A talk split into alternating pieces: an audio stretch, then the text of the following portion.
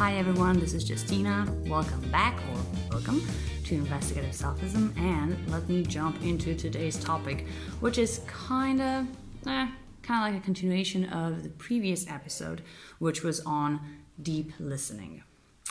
So it's still within, you know, everything's within the realm of communications, and obviously I don't want to say that. I don't want to oversimplify and say that communication is all about just listening and responding.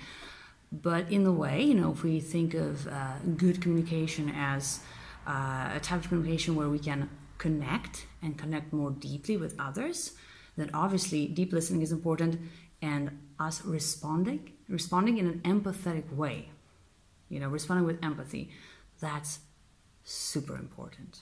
You know, in my previous episode, I was saying, okay, so if we're listening deeply, what does that look like and what would that look like in our responses? And i think when we talk about that we have to talk about empathy what that is what are its attributes how we get there what, what it looks like in our communication and also want to talk today about uh, a list of very concrete obstacles to empathetic communication.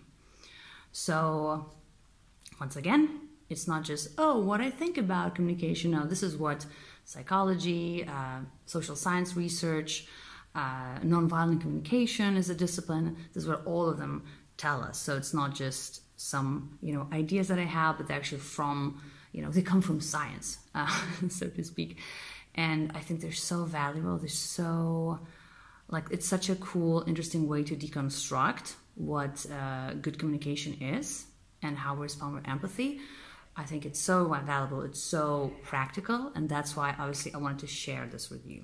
So let me do that. But first, first have to even identify what empathy is, like describe it, and what's the difference, you know, between empathy and sympathy, because these are two, like they seem like synonyms, but actually it, it appears that it's actually quite different in, in real life and how, once again, different types of research uh, defines them. So a very simple definition, I guess, and the distinction between sympathy and empathy is that sympathy is more, let's say, if, you know, someone says in a very basic way, oh, let's say something bad happened to me, and the response is, oh, poor you. Oh, that sucks. Oh. So it's kind of not looking down, but it's just sort of feeling a bit pity maybe for the other person, which is, you know, a reaction and then what empathy is, or how empathy is described or defined, is more uh, like um, feeling that feeling, like identifying what the feeling is and connecting on the level of that feeling to the person who is, you know, let's say telling you the story.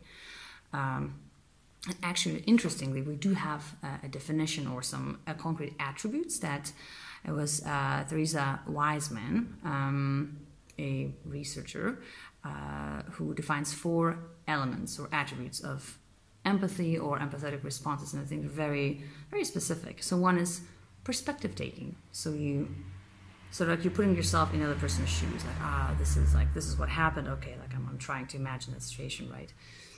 And then, and this is really difficult, staying away from judgment. Ooh, no shaming, no blaming that's a tough one, right? That's so tough. Like, just don't express judgment. Then recognizing the emotion that the other person is feeling. It's like, oh, is it, you know, is it sorrow? Is it anger? Is it disappointment? Is it frustration? Like what that is. And then the last point is summarizing what you see. So if someone says, ah, you know, I no, I, I got, you know, uh, laid off my work, right? Like I lost my job so instead of you know shaming, blaming the person, blah blah blah, uh, first you sort of try to put yourself in the person's shoes. Uh, you once again don't say anything shaming or blaming. then you think of like what is the like how how is the person really feeling? So if you say, oh that must be, you know, let's say knowing the situation like very disappointing, or that sounds very tough, you know, or uh, you must you know you must be feeling a bit anxious about your next step right? It's kind of like trying to identify and then connect to the emotion that the person is feeling. So you you know you do that and not to say that you have to sort of lie that oh i've been there as well but very often whatever the situation is maybe you haven't been laid off you know from your job but if the underlying emotion is for example disappointment or fear very likely you can connect on the level of that emotion. So you don't have to say, I know exactly how you feel because I've also lost my job. Maybe you haven't, you know, so like that's fine. But obviously, can you say, yeah, I felt, I felt like this as well at some point. You know, can you connect to that? And very likely you can. And this is that deeper empathetic connection that you could be bringing to your communication if you chose to. So I think that's very beautiful. I think that is what makes our communication just more meaningful in general.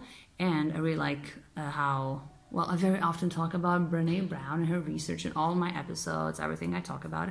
But also, to continue that tradition, like this uh, quote of hers she's uh, about empathy and th- these kind of responses and she's saying you know the truth is rarely can a response actually you know make something better like the response itself is not going to make anything better but what makes it better is connection. And i think like that's the point right? It's not about saying i've been to this like i've done the same thing and exactly how i feel like i've been in that situation. No but uh, the feeling is familiar and we can connect. You know i can i can be there for you because i understand really what you're feeling uh, and i can acknowledge that and i can only do that for now. You know, i'm not gonna jump into anything else. I will stay with you in that emotion so this is one big part of what empathy is and how that empathetic communication happens it's still not very clear, right? It's still, these are sort of general principles, but these are, I mean, they're steps, but how you exactly implement them, obviously, hey, these are skills, these are practices, it's difficult. But that's why I also like um, a very concrete list of obstacles to empathetic communication. And when I've learned about them, and I, uh, and I did that when I was um, uh, learning about nonviolent communication, a discipline that I really like and refer to very often. when I, you know, in, in, this project of mine, and um, it was now I really have to look at this uh, list. It's, it's, it's, a long list. It was uh, Holly Humphrey, a also a science a researcher, uh, someone who actually works with nonviolent communication, like officially in the field, who identified several areas or several behaviors or tendencies to respond that are are not empathetic. That they are like, don't do that. Just like just please can you can you not do like just look at this list and I try not to behave like that because that all goes against what we would call an empathetic response. So let me give you this list. And I think honestly, when I was reading it, I thought, oh my God, at some point in my life, till this day, well, I've done all of them at some point, and I do some of them now. So I really have to be very conscious, very mindful, and remind myself that if someone wants that connection, if I want to connect with someone empathetically, don't jump. Just don't jump into one of those or a combination, even worse. So, what is this list? And please listen carefully because I think you might recognize some of these behaviors, you know, in your own behavior. Um, I think it would be very weird if you didn't. So, you know, let's just be honest with ourselves here. So, what are those obstacles? So, when someone tells you something, something not necessarily bad, but perhaps it is like a you know like a sad story or maybe hey maybe it's about you having done something that you know made the person feel not great right? So what would be our responses that would not be empathetic that would go against those principles of uh, empathetic connection. So one is advising.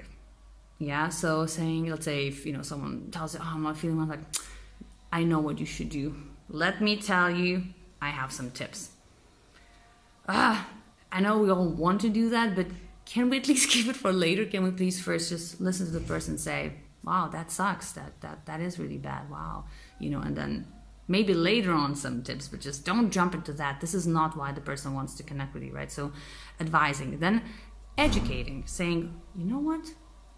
You know what this this is actually like a positive experience. Or you know you, you can you can learn from this and look at the not necessarily look at the bright side but kind of try to uh, you know squeeze all these learnings from that experience which is something i am a fan of. I would say like of course look at some shitty situation in your life a horrible relationship some painful experience of course learn from it. Like of course.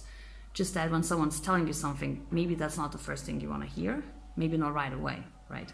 So educating ugh, try not to do that even though paradoxically I am trying to educate you now, but just less, just don't educate people when what they're looking for is an empathetic connection.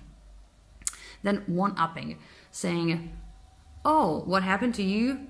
That's nothing. what happened to me though, let me tell you.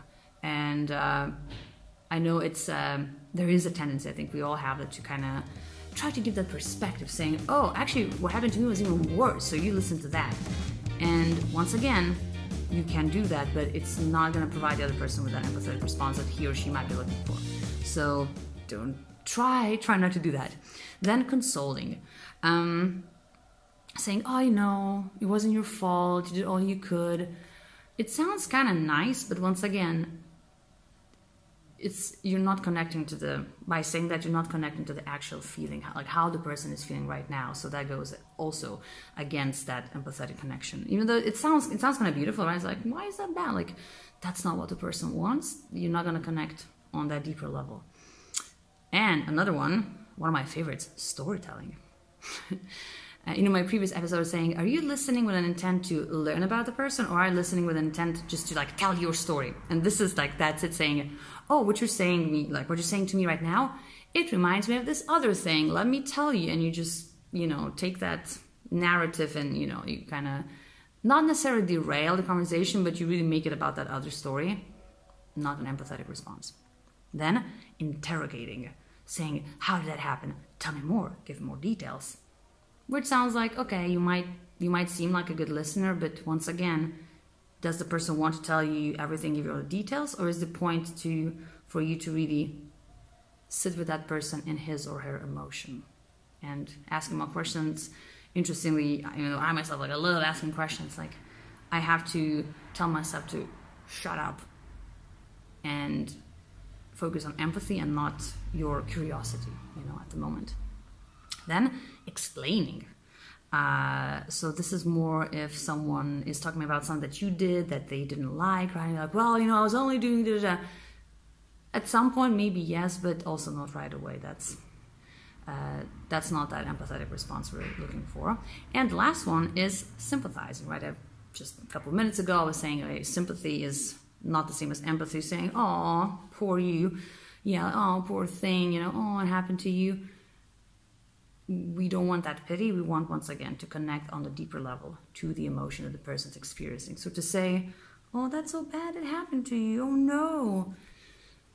No, that's just like that's that's not empathy. That's we know from research that this is the person's not gonna feel necessarily understood or listened to if, if this is your response, you know, if this is the only response. So advising, educating, one upping, consoling, storytelling, interrogating, explaining, or sympathizing. These are all obstacles. And I think it kind of makes sense, right? When you read about them, you learn. I was like, oh no, I've done all of those, and that's why also when you like kind of um, like looking back or deconstructing some, you know, maybe conversations you had with your friends, family members, someone where you where you didn't feel understood, you can say, was it maybe one of those? Maybe it was one of those or a combo of those responses that made you you know feel kind of I don't know if I want to tell you stories again. You know, if you if you say something like, oh, you know, oh man, like this thing happened, like it was really bad, uh, and for example, someone says, let's say, well, what did you expect? You know, of course that would have happened. Shaming, right? It's kind of shaming someone, or saying, oh, you know, I've done something even worse. It's that uh, one upping, saying something even worse happened to me, kind of almost like stealing the story uh, or uh, if someone tries to give you a piece of advice right away we've all also been on that side i think of the conversation right? And and now not only you can knowing all this not only you can be that good listener and you know respond in an empathetic way but also when it's not going well for you when someone's not really connecting to you you can say like you can deconstruct it and think i think this person's not really showing that empathy and he or she is actually doing this thing. So it's really interesting when you uh, when you have those tools when you're aware of like what could go wrong or what could go not too well then it's it becomes easier to notice. Obviously notice that in yourself and and you have the power to correct it in yourself right?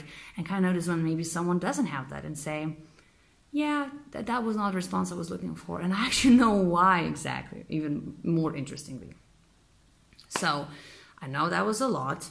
Uh, I will put you know all this information into the article that surrounds this episode because it's unless you were taking notes, which would have been really cool. But it's it's it's difficult to remember. Obviously, you kind of have to have this list in front of you. So I'm going to put uh, everything I've mentioned in my uh, you know different materials surrounding this episode, and I really hope you use it. You remind yourselves, you know how just of ways and very concrete.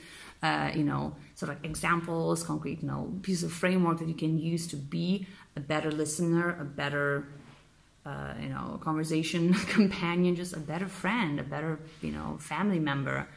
Uh, you can really be that uh, empathetic companion to someone. And I think that's so powerful, so beautiful. And that's something, if we're putting effort somewhere in our lives of being better communicators, it's like working on ourselves. I think it's such a beautiful area where we could be doing that. Because then you literally you have the power to make like someone's day better. You know, just by connecting with someone on a deeper level. There's so many benefits. Not going to go into all of them. I think they're pretty self-explanatory, even though yes, I just did talk about them. But so, be a good listener. Try to bring that empathy into your communication. See what happens. See how people open up to you. See how you feel about yourself and others. I think it can be just such a beautiful experience. And hey, am I listening perfectly all the time? Am I responding with this, you know, 200% of empathy and I'm not jumping into one of those? Oh no. But that's why it's a practice, these are skills. And the first step is to be aware like what we could be learning, what we could be noticing. So I hope this was helpful, I hope this is useful. Please apply it, see what happens, and I hope you notice some really beautiful things. So thank you for your time. Uh, once again, please use it. Uh, see what happens. Share with your friends if you find it useful, valuable, and interesting. I'd really appreciate it. So thank you, and I'll see you soon.